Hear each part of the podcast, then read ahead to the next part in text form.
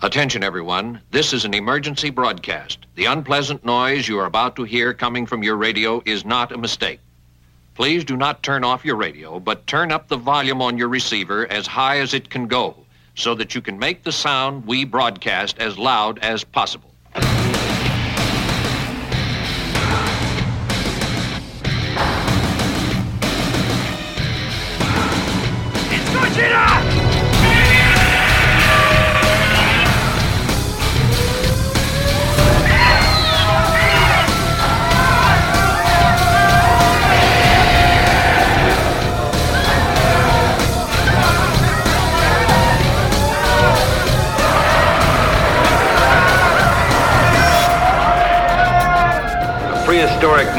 Monster the Japanese call Godzilla has just walked out of Tokyo Bay.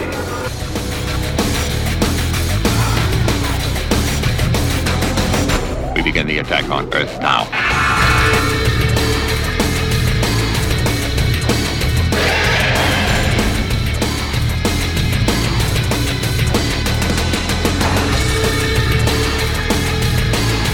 We persuaded the thing to help you with what little power it has left.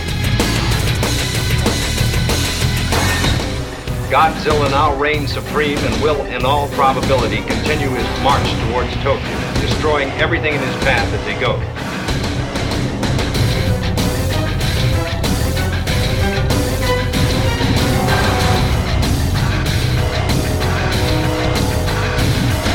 You may wish to deny it, but your eyes tell you it's true.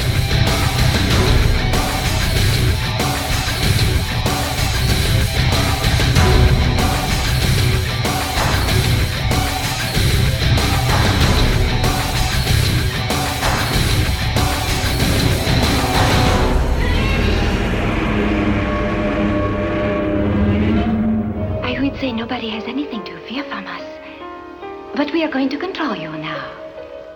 Happy February, and welcome to another episode of the Kaiju Cast, the only podcast that I'm aware of that is 100% dedicated to Godzilla and all of his rubber suited foes.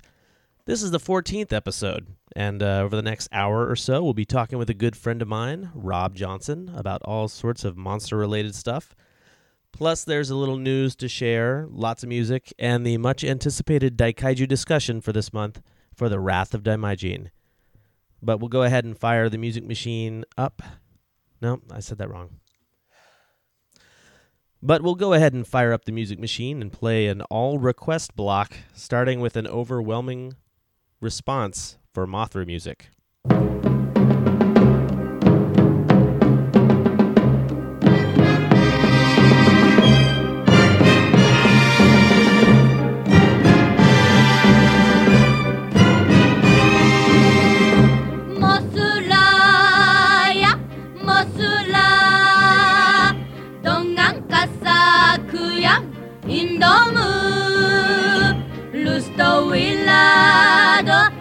hamba-hambamu yang landa pangura dan tunjukkanlah kesaktianmu Mosulaya, Mosula Dongang kasaku yang indomu Lusto wilado hamba-hambamu yang landa pangura dan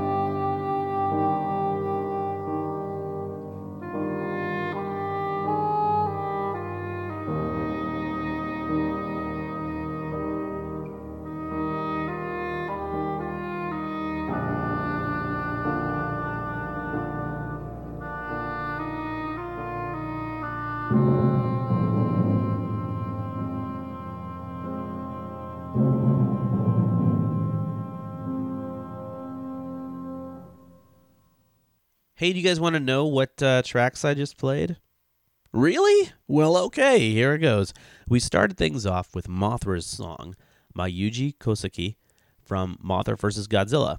Now, that was requested by Drusilla and Brett, in a sense. Brett asked for some Showa Mothra vs. Godzilla, so that was for you guys.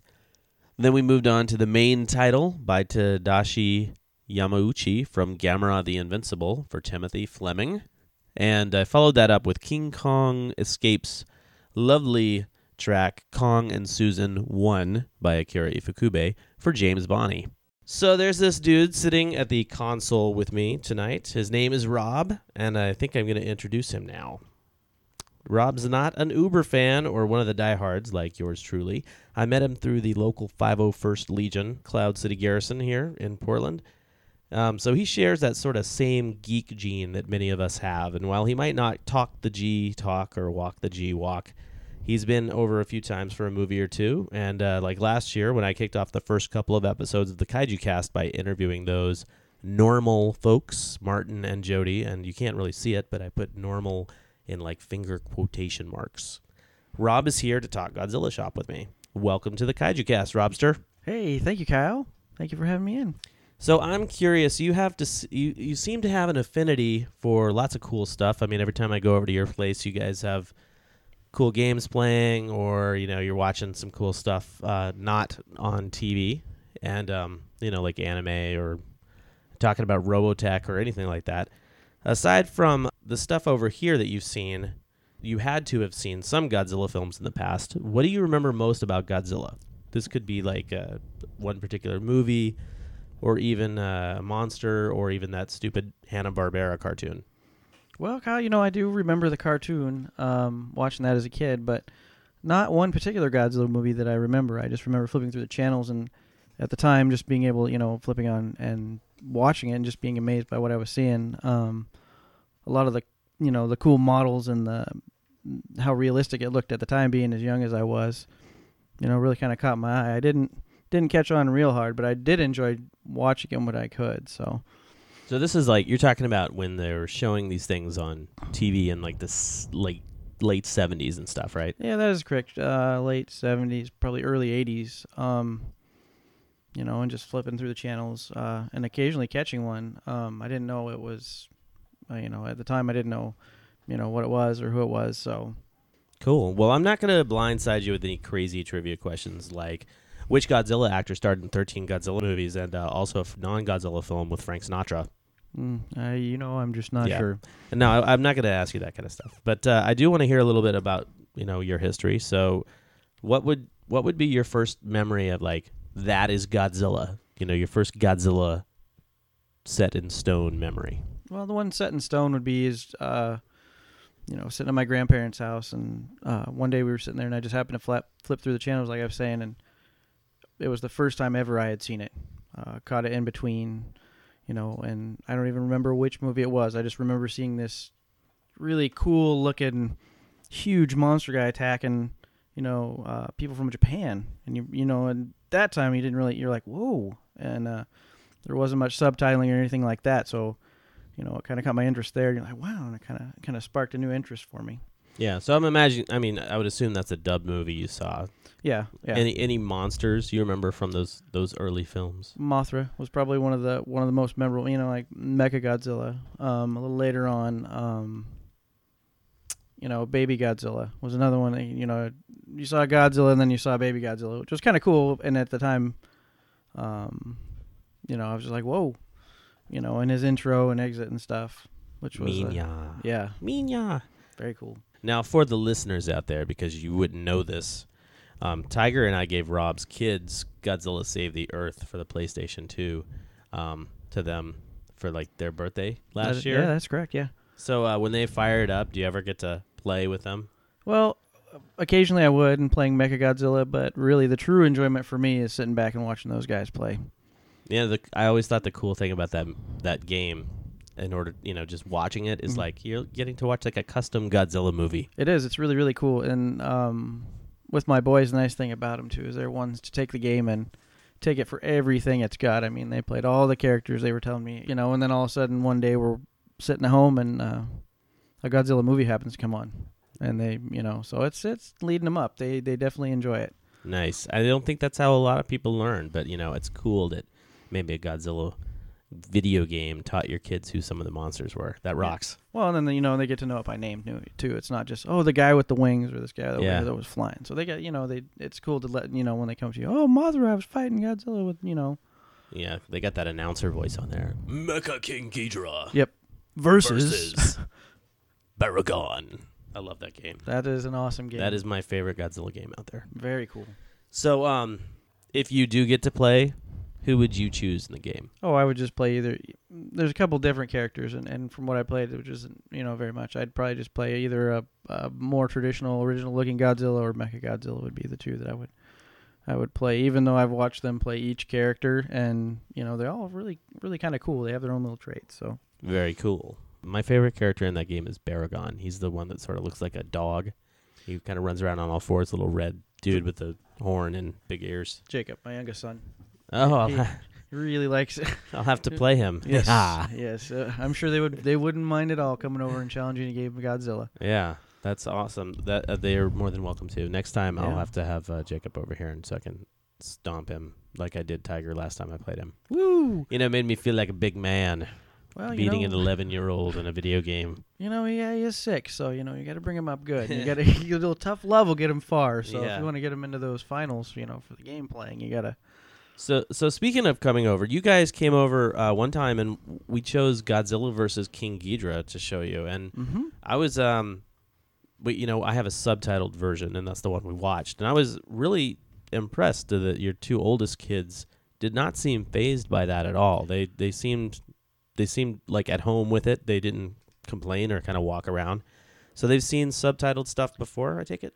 They have. They've seen a lot of subtitled stuff with the anime that we watch, Robotech and Appleseed, and some of the newer stuff. But you know, um, with my kids too, another great thing is is they take the movie and they enjoy it for what it's worth. They're watching it and they're seeing it just like I did, and you know they're absorbing all this. I really don't think they they mind what's you know kind of what's being said or what's going on, but they, you know, we we heard about it for for some time afterwards, and they really enjoy those movies. Um, it's nice to you know um, show them that you know like besides anime that there's you know some live action stuff as Mhm. well, and I, I I really kind of like that too.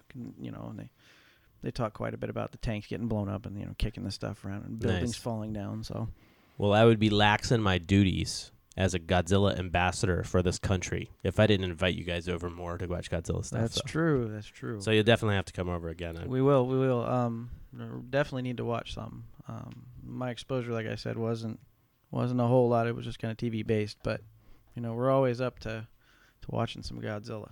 Nice. So okay, so I got some fun questions to ask you. Sure.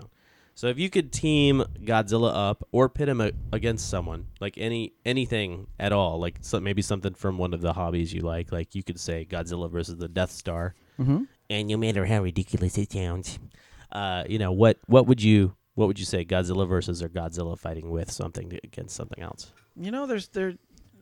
If the Rancor was a little bit bigger, you know, Godzilla and the Rancor might be a good call. But you know, the Rancor is kind of a small guy, and I'm afraid Godzilla would just have to lift his leg and boot. Hey, know. so actually, here's a little bit of history. Did you know that when they were first designing the Rancor for Return of the Jedi, that Lucas wanted to use a guy in a suit, very cool.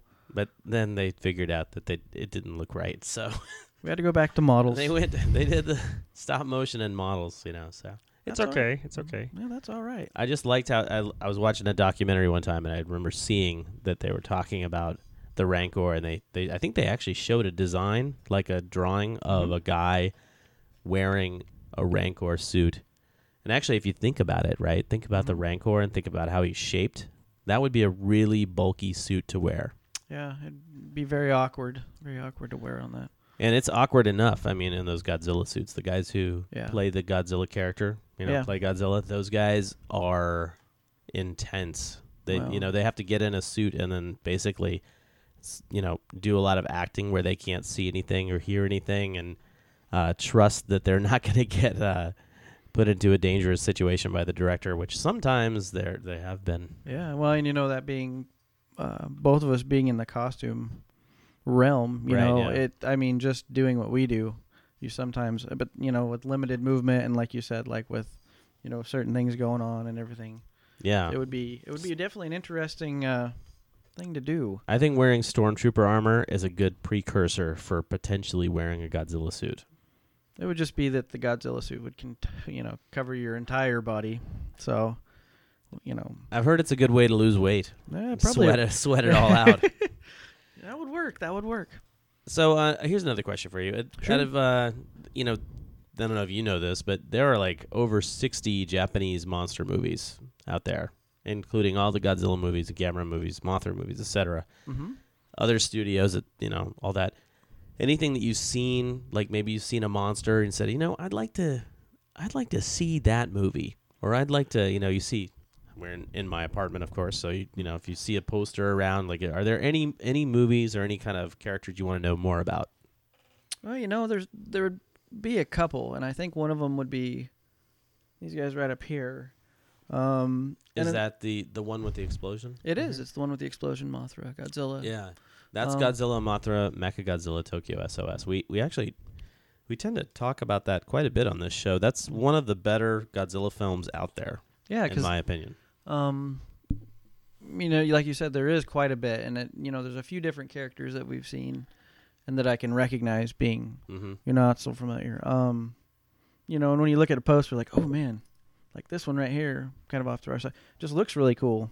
That you know that's funny. Okay, so for the, you guys out there, he just pointed to the Space Godzilla poster, which Martin saw the same thing. He was like, "That looks like a, this this awesome movie," but in actuality, it is one of the worst Godzilla movies on the market, and and it's pretty bad. well, but you know the other the other cool thing with Godzilla, and, and no matter how good or bad, you still, I mean, you still kind of got to watch it. And, you know, like we had gone back earlier, and I, there's we've watched down through the years. There's been a lot of really good, a lot of bad, and this has been one of the you know the the few things that you know kind of sticks up and has come back, and you know, not a real big, you know, it's not real big and popular, but every time people see it, there's a lot of people that recognize. He's Godzilla. iconic for Yeah, sure. Definitely iconic. I mean, Godzilla is an icon yeah, done to Japan, if not the entire world. So Yeah. You know. Yeah. And then it, in that time, that time, man, he was huge, and he still, you know, he still really is huge. It's just we don't see him as much. So Yeah, I, I honestly I feel like Godzilla is probably never going to be as popular as he was in the like late '60s, Mhm. um, around the world in early '70s, and you know, in if you want to like point at America, but uh, it, that doesn't really matter so much No. anymore. I mean, the, the the movies these days, I I mean now they're pretty much all classics. Yeah. So Uh, that's true, and it's it's not something. You know, the one thing that we really get enjoyment out of with Godzilla is it's it's it is it's not something you can reproduce now. right, You know, and and a lot of people, you know, as much as they, you know, we've gone to CGI and things. Mhm. Have, have- yeah. I really like all the old models they used to have and all the you know some of the old stuff. So Yeah, I think there's something uh, in general that I've been trying to kind of put my finger on about what it is about those older movies that I enjoy so much. Even the newer movies don't really do it for me, and it they don't kind of strike the same chord as the older ones do.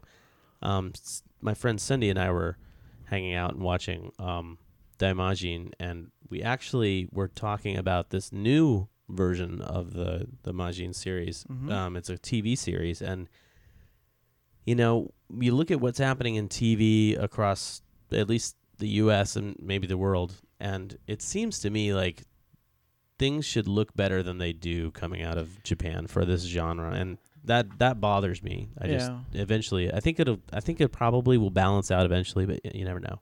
Well, one of the things like too that we see in a lot of new movies, um, you know, and I'm going to go to a kind of a Star Wars comparison, but like we watch the older movies, we watch the newer movies.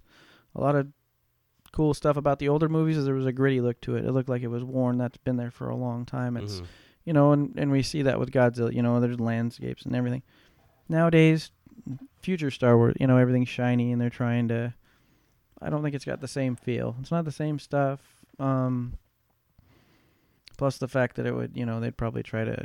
It wouldn't be the same guy in a costume that we know and love, and we Yeah. know that it's that guy. Well, it's a CGI rendering model now. Yeah. Well, you know, some they've they've been doing it in Japan for with suits since I mean up through 2004. I'd and actually even further if you want to count like the Gamera movie and the Yeah. the new um, the new Guilala film. They still use suits, but you know they're they're targeting different people with that kind of stuff. It's Yeah. it's hard to it's hard to pinpoint. But anyway, Yeah.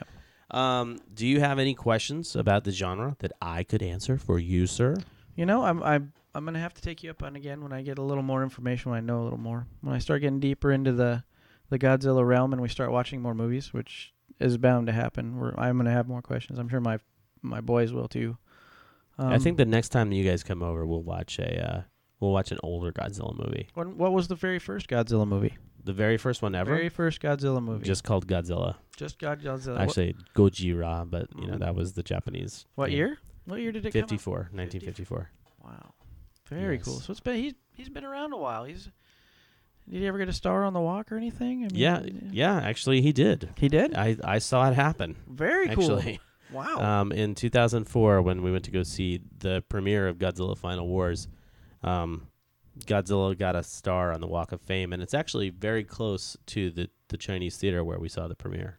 That's awesome. There, I, I should post some pictures from that. There are That it was a huge deal, and I was really psyched to go see it. Tiger got to see it too. Very cool. That that's awesome. Um, yeah, I had no idea, but that is very very cool for being around as long, and then 2004 hitting, and there's a star. Yeah. So Totally.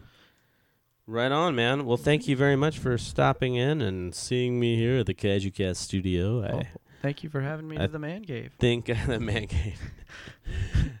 it's the mutant man cave. I think we're gonna play some music before I get into the Godzilla news, and I think we're gonna start off with a little song that I heard from uh, the Ballads of Godzilla CD. It's called "Destroy Hydra." Very cool.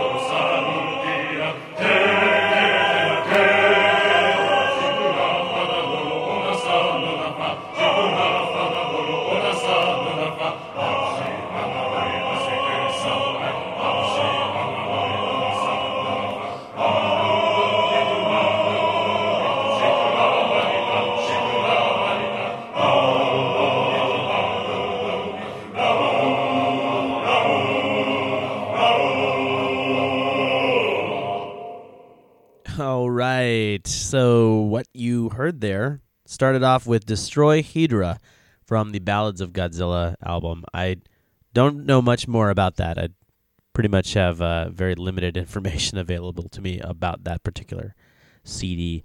Uh, then we followed that up with the main title from Ultra 7's song, which is, you know, from the Ultra 7 TV show. Music was by Toru Furuyuki. And then I finished that group of music up with uh, King Kong versus Godzilla's main theme from the Godzilla a cappella album. And I uh, have to say that as weird as that album is, it's really fantastic. Everything on that CD is just really well produced, and it's amazing to hear uh, nothing but guys singing, making, uh, you know, our most popular Godzilla songs. It's really, really pretty cool. And instead of, you know, continuing to ramble on and on about it, I'm just going to go ahead and start up Godzilla News. This is United Nations reporter Eric Carter with the news. The world is stunned to discover that prehistoric creatures exist in the 20th century. The armies have been alerted as we wait for more news from Japan. All right, so there's some really cool news out there this month. Um, I have to say that I'm going to start with a subject that is close to my heart. My good uh, friend in the shell, Gamera. You, many of you know me from uh, starting the Shrine of Gamera website a long time ago, and of course that's now pretty much not being updated at all because there's no need for updates. I think there is right now though because the Shout Factory company is releasing Gamera movies on DVD, like officially coming out with legitimate copies of the Showa movies. And it's really cool because not only are they, you know, going to start releasing these pretty soon, August Ragone, who's my friend in San Francisco, used to work with him on Henshin Online. He is actually working on the special features for all these DVDs. He's got all the information on his website. Go check out August's blog. I'll have the link in my show notes, of course, for the Colossal Shalonian Lives article. Next up on sci-fi-japan.com, Ed Godziszewski is reviewing the Toho Special Effects DVD collection from De Agostini. Now, I talked about these a little while ago, I think a few months ago on the show. What the deal is, is they've got uh, every three to four weeks, a new magazine comes out in Japan from this company called De Agostini Japan. And inside of these magazines, there's a DVD. A lot of people already have these movies, and of course, these are Region 2 releases, they're not for the States. But aside from the discs themselves, you also get this magazine that's just full of photos and I'm sure a little byline information. Go over to sci fi japan.com and check it out. I, of course, will be posting that in the show notes as well. And speaking of DVDs, I'm on a roll here, can't you tell? The new Ultraman film, Mega Monster Battle Ultra Galaxy, is coming to DVD on April 23rd in Japan, of course. But the good news is that Tsuburaya is actually giving the film English subtitles. So if you like Ultraman and spending like 40 bucks for a DVD, and you have a region free player because this is going to be region 2, you'll definitely want to check out the link to Sci Fi Japan's article for all of the details by Jim Ballard. And then, of course, just after I posted the last episode of the Kaiju Cast, Sci Fi Japan posted an article from John Dutch DeSantis that goes into a lot of detail about current availability and uh, market trends for Bandai toys. So if you're a Godzilla collector, like I am, and you're interested in picking up a bunch of older figures, because you know those things have been out of uh, production for a long time, you definitely want to check out this report. It's it's kind of cool because he sort of goes into a sort of a price guide, even though I don't really believe in price guides themselves. He kind of explains things and I think if you haven't been collecting for a long time, it's probably some really good information. So again, that's from sci-fi-japan.com. And you can you can see a theme here. I don't actually do any of the the news stuff. If you haven't heard me say this, I don't actually go out and get my own scoops. I rely on my friends' websites to kind of hook me up with the info. Now we come to the stuff I can't afford section. Once again, Ed Godziszewski has uh, wowed me with a whole bunch of photos of stuff from the new Wonderfest in Japan. Uh, I mentioned something last show about some really cool pictures, and now we have a lot more to look forward to because um, on sci-fi-japan.com, Ed's got even more stuff up there, and um, so you don't have to like scroll through everything and figure out where these are. I will, of course, post the link in the show notes. And last but not least, before we begin the Daikaiju discussions, I wanted to make sure that I mentioned something. I have not seen any website actually cover this. I'm sure I probably missed it somewhere. But on YouTube, there are um, videos on YouTube. You're saying, duh. Of course, Kyle, there are always videos on YouTube.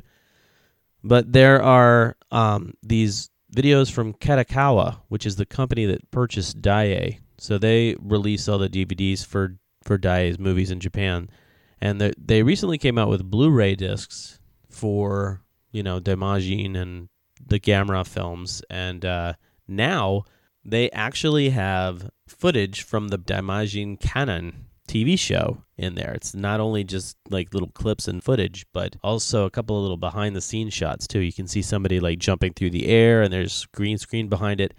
That for sure I'm going to put into the show notes. And I'm also going to put a little note in there, the link next to the link that says if you really want to see this stuff and you don't want to see all the other uh, cool footage from the other movies, just skip forward to whatever that time is. That'll be in the show notes. So make sure you check that out.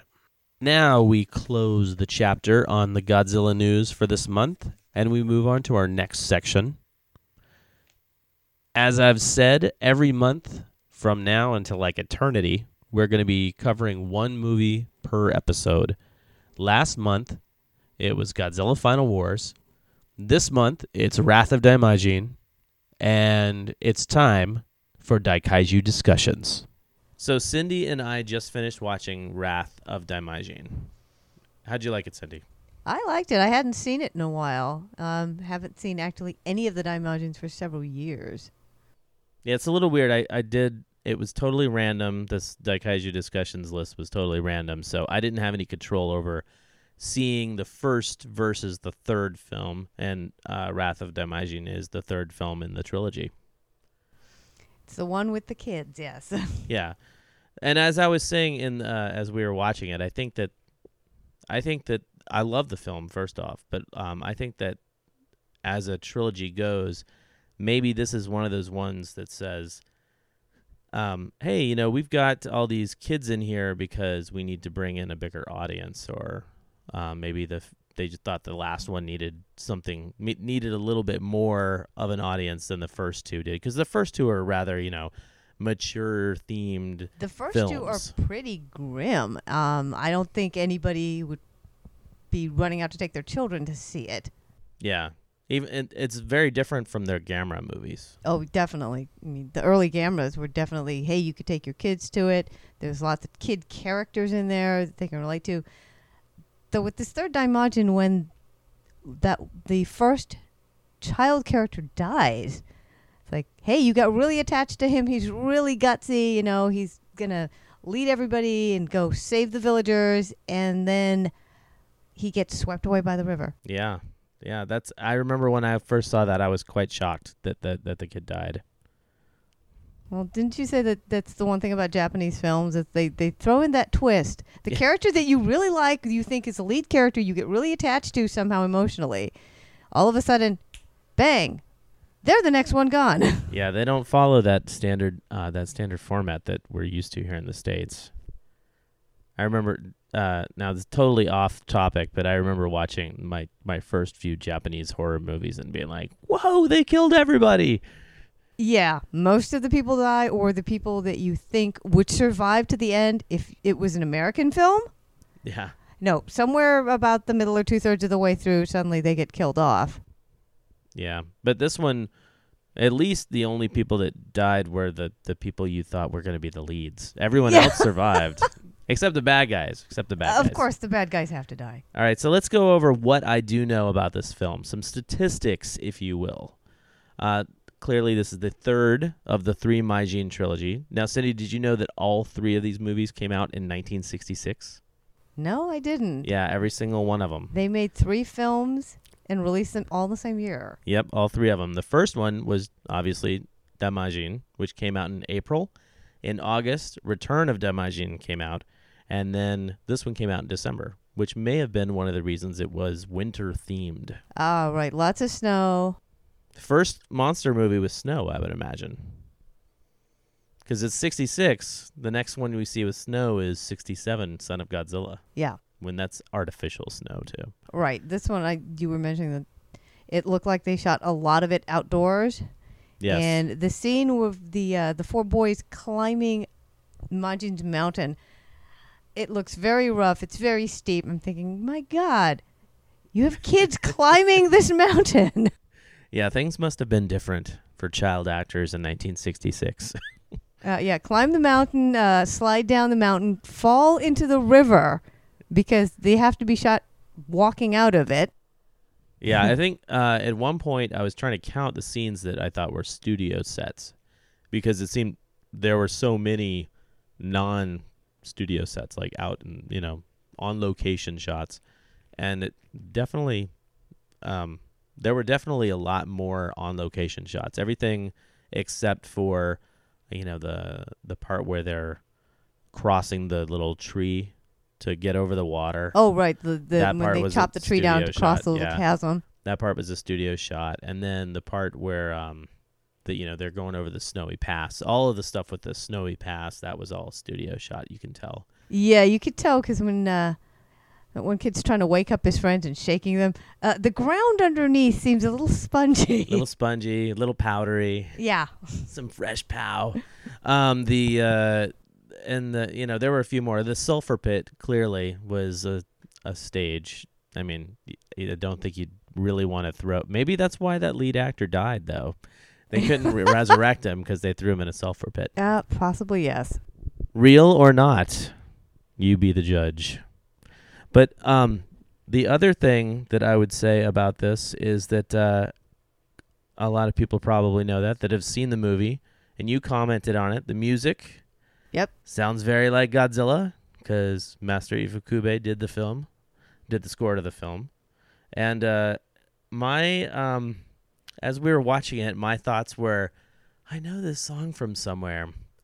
And uh, there's specifically one track which I'm to actually play in the episode um, from this film, but it's also used in Godzilla Fantasia, which is the the completely Ifukube scored Godzilla montage scene, and it's kind of a nice mellow song, and then but everything else, I mean, just you have those cues from Ifukube in there that it's unmistakable for a giant monster film and, and his his music. Yeah, when you when Daimajin makes his entrance, if you close your eyes and you listen to the music and you listen to the footfalls, it- you think you're going to open your eyes and see Godzilla.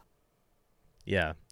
The um the the Majin character though, I like how he was only um he wasn't, you know, as tall as a skyscraper. He was probably I think he's probably only maybe 30 feet high, something like that. If I had to guess without without looking through any of my books or anything like that. Any of my book or anything like that. Your one book. My one book. Probably based on if you, especially if you look at uh, the size of his hand, for example, when he grabbed the bad guy. Mhm. Yeah. You base it on that, probably about thirty feet. Yeah. You know they made a they did make a life size version of him. There's a couple of pictures in there. If it's not in there, it's another book I do have. But yeah, life size version of Majin and he's like it's still pretty big. If you came across it when you were touring Kadokawa or Daiei back in the uh, the day, I'm sure you'd probably want your picture next to it. Right next to his foot.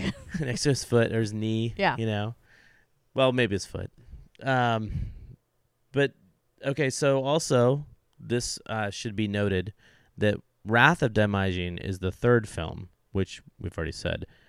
ADV Films, who released the, these movies on DVD for both VHS and DVD, actually, they um they screwed up the order. So if you look at the, the title of the film that we watched on the on the DVD case, it actually says Return of Daimajin, but unfortunately they messed up and that's not that's not really the case. This one uh, the Japanese title, if I can say it without screwing it up, is Daimajin Yakushu, which means um literally means like Daimajin's counterattack. Yakushu, Yakushu. Anyway, I'll edit that out. uh, so the film, you know, as a, as the final film in the trilogy, I still thought it was very strong, and I'm sure we'll, of course, need to watch the other two on down the line. At least they're not super far apart, you know. Not those aren't the last movies we're watching in the in the Daikaiju discussions. Right. And anyone can watch these clearly because they are available. They're just kind of hard to find. Yeah, it's not something that if you say, "Hey, let's watch a, a Japanese monster or giant monster film," usually Godzilla pops up first. People think of Gamera second. Yeah. I personally I like these better than the Gamera than the early Gamera. Early films. Gamera, right. I love Gamera movies. I love Godzilla movies, but I have to say the tone of these three films is just very very serious. And I, I wish that oh, especially the first two. Yeah, I wish that the new newer films would maybe keep themselves a little too a little more serious like these films. Yeah, the what you said about the early Gamera films, uh, those are definitely kid films. Mhm. Lots of kid characters, lots of singing. Lots to say. Well, d- different, completely different director too. So I'm sure that whoever came up with the the idea of making a Majin film or trilogy had literally no connection to the Gamera films. And really, we're talking about g- the first Gamera film came out in 1965. These all came out in 66. The the second Gamera movie was Gamera versus Barugon.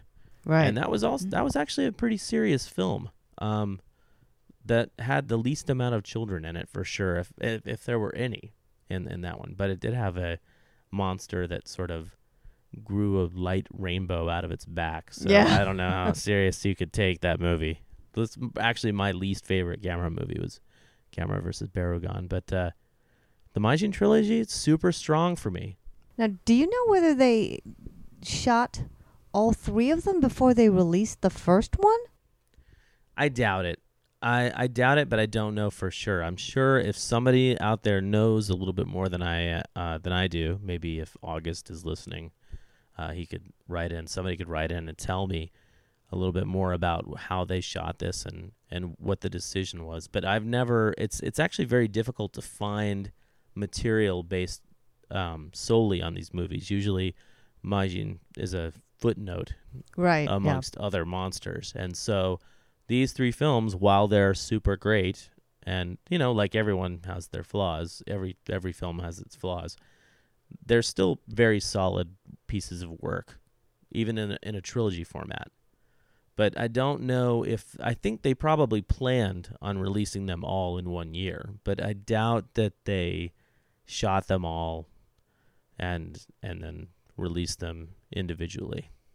Yeah, because that's that's a lot of film work to do in a year, to you know shoot, edit, and release three films. True, but this is the goal. I mean, well, this is this was done in the golden age of of Japanese cinema, when they were pumping out awesome, awesome movies, and also there, uh, with the exception of the monster of terror himself, Mhm. There are no other recurring characters that that take place. Even even though this kind of seemed like a Lord of the Rings esque Yeah. movement. Like one time, the kids are like leaning down to like drink some water out of a out of a giant lake. And like I totally thought, man, they should have like some kind of monster in the lake that attacks them and and gets the gets the kids in some more danger. Because at that point, there really wasn't much danger at, at the time. No, the sun was shining, the water was calm. Yeah. I, I really liked how the um how the beginning part that we were talking when the movie started, and they show how Majin has control over all these elements, and he's making the the mountains a hell on earth, basically. Right. It's raining, and then there's a lot of wind. Trees are being knocked over, and the next thing you know, you blink, it's snowing. And then he raises his fist That's up, and the sky clears, and the sun turns into a baking oven and just cracks the earth. It's really pretty cool imagery there. It's very montagey too. You know, you kind of get that sense that this is this is a perception over time of of uh, the the god's power. Really, I really dig that.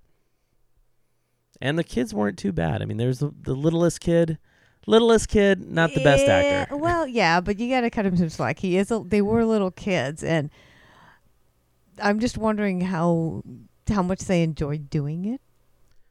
I, I would hope they enjoyed doing it. I don't know. I don't know if any of them continued their acting career. Like I said, this finding any information at all on this movie is is actually very difficult.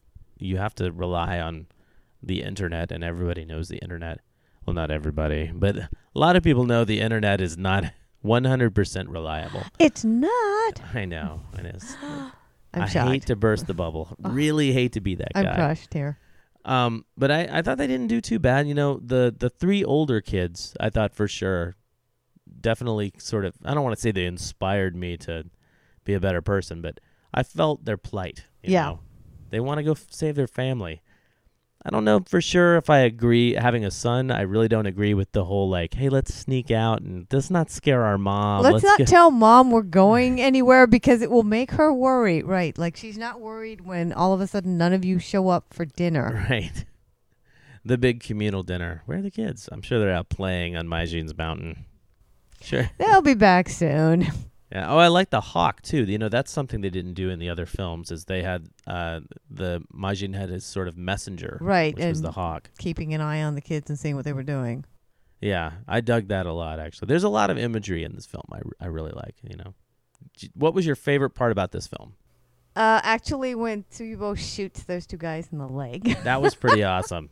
It's just like he's so nonchalant about it too. They're like, yeah, exactly. The other two, the three other boys are trying to push this heavy tree off the edge of the, you know, that used as a bridge to prevent the bad guys from getting across. The bad guys are laughing at them. So And the, the kids are- youngest, yeah. tiniest kid takes a little bow arrow and shoots two of them. And the kids are freaking out as they're going across too, and he's just like sitting there going, "Hurry up, hurry up!" And then the bad guys come, just pulls it out, thunk. ah! That's good stuff. That's good stuff. My, I think my favorite part of the the film, um, was just if I had to, you know, sum it up into one big word, it'd be imagery. You know, everything they've got going on from being out in the on the mountain and in Mhm. the wilderness. You know, just really, really kind of hits home for a, a new way of doing things in a, in a monster movie. Even though this is from 1966, you don't get to see that. You're right. Yeah. I mean, what's another monster movie that's like shot almost entirely out in the woods? Well, actually, you don't even have to go almost entirely out in the woods to find one. War of the Gargantuas. There's a lot of lot of stuff Yeah. out in the woods. But those things are massive. The, all of those were real sets, you know, or real sets. All of those were studio sets. Right. So, but yeah, I, I you know, in the snow, you know, I remember when I saw Gamera 2 and the in the very beginning, Gamera lands and it's in the snow. Yeah. And I said to myself, "Oh, I've never seen a monster movie in the snow." That's because I hadn't seen any of the Majin films. But now I have. You would definitely recommend this to your friends, right? Oh, definitely. If they said, "You know what? I'm not really uh you know, all up on the giant monsters. I've seen some Godzilla movies. What else?" You'd go, "You got to check out the Majin films." It's you know because it's not. I wouldn't classify it as a monster film necessarily. It's sort of a it's sort of like a almost like a revenge feudal Japan revenge film. Yeah, feudal Japan, uh, mythology, supernatural. Yeah, yeah, kind of yeah, film. like mythology, definitely. I kind of wonder how how much.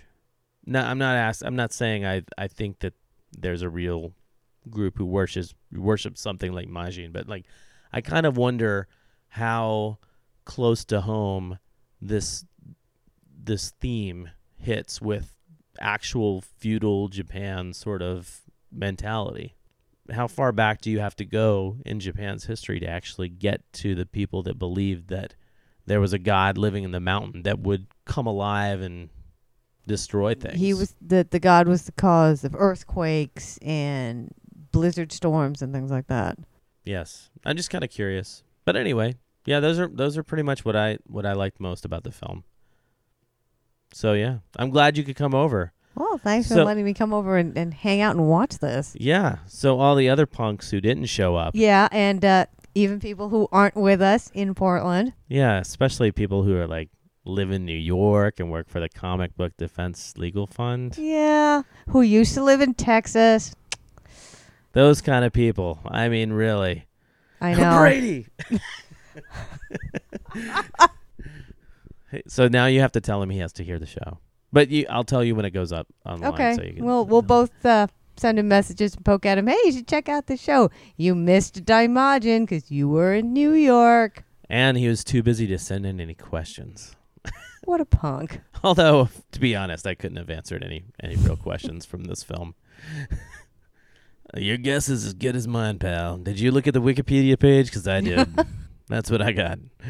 Anyway, uh, yeah, that's a that about wraps it up for the round table. That really is just a two sided table this time. But you know, I'm sure Yeah. next month my my good local Kaiju Cast guests and visitors and friends won't putz out on me. So yes, next month we'll be talking about Godzilla versus Gigan. Cindy, thank you very much for coming out. I really appreciate you as a friend and as a Godzilla fan. Thank you. I had a lot of fun. Awesome. Well, we will uh, see you next month. If it weren't bad enough that almost all of my friends wimped out and missed Wrath of Daimajin, only one listener turned in their Daimajin homework. So congratulations to James Bonney, who is student of the month or something.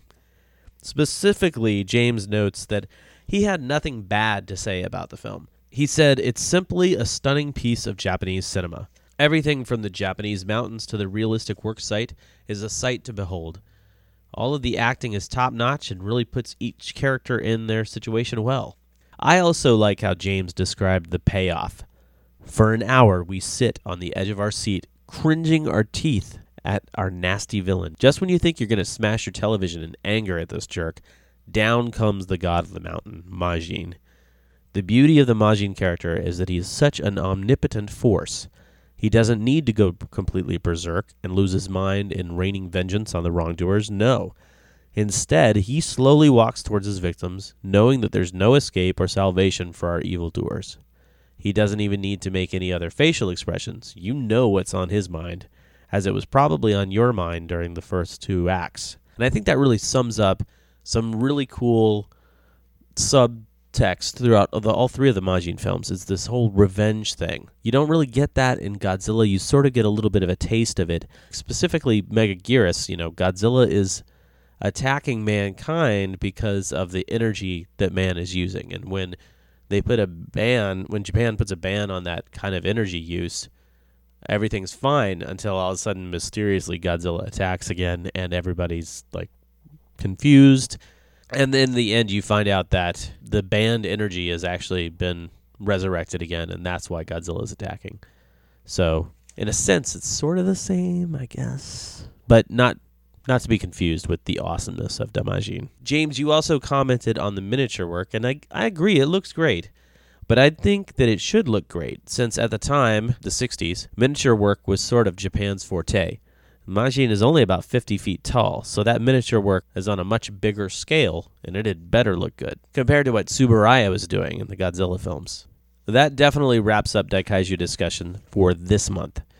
Next month, as I said before, we're going to be watching Godzilla vs. Gigan, the 1972 classic, also known as Godzilla on Monster Island here in the States.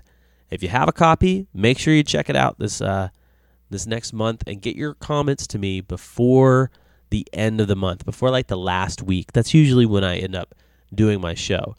Um, I will be doing the same thing, having friends over to watch the movie, and we will be discussing it at a roundtable sort of scenario afterwards. So send your comments, questions, and you know any kind of thoughts you have on Godzilla vs. Gigan to controller at kaijucast.com just do it before the end of the month when I do the show. I'll try and alert people through Facebook and stuff when we're getting close. And that that pretty much does it. I want to thank my guests for showing up.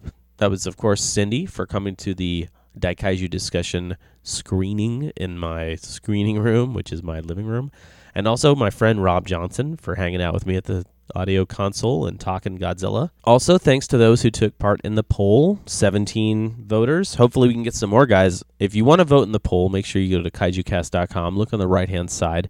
This month's poll said that I was very interested in seeing how many of the listeners have branched out past Godzilla and have seen, um, you know, the 67 films in the Daikaiju discussions list. And um, while I personally, I have not seen all of those movies, um, I had seen a good chunk, which was, uh, oh no, I had seen most, which was 45 to 66. And I'm happy to say that nine other voters said they had seen, uh, or, you know, eight other voters, aside from myself, had seen 45 to 66 of those films. Only one person had seen all of them, which, whoever you are, good job. Uh, one person had only seen the Godzilla films. And, uh, let's see, six people had seen a good chunk. So kudos to the people who like uh, these movies and who are voting in the poll, which I guess really is you know you know pretty much the only people who would fill out the poll or people who listen to the show. As always, I do need to say that if you found the Kaiju Cast through iTunes or some other podcast directory, make sure you actually check out the website for the total monster experience. Just go to kaijucast.com Anyway, the other thing I always say is I love hearing from you guys. So make sure if you uh, have any questions or thoughts, or you did like the show or you didn't like the show, anything you want to share, go ahead and send it to controller at kaijucast.com. I will definitely write you back eventually, and hopefully sooner than later. That is uh, pretty much everything I got for you this episode. Now I'm going to leave you with a few tracks, starting with two from Wrath of Daimajin. I can't really tell you anything else about these because I don't know the titles. All I know is that they were by Akira Ifukube, and then the final song will just kind of be a nice little mellow outro to the show. Jamata!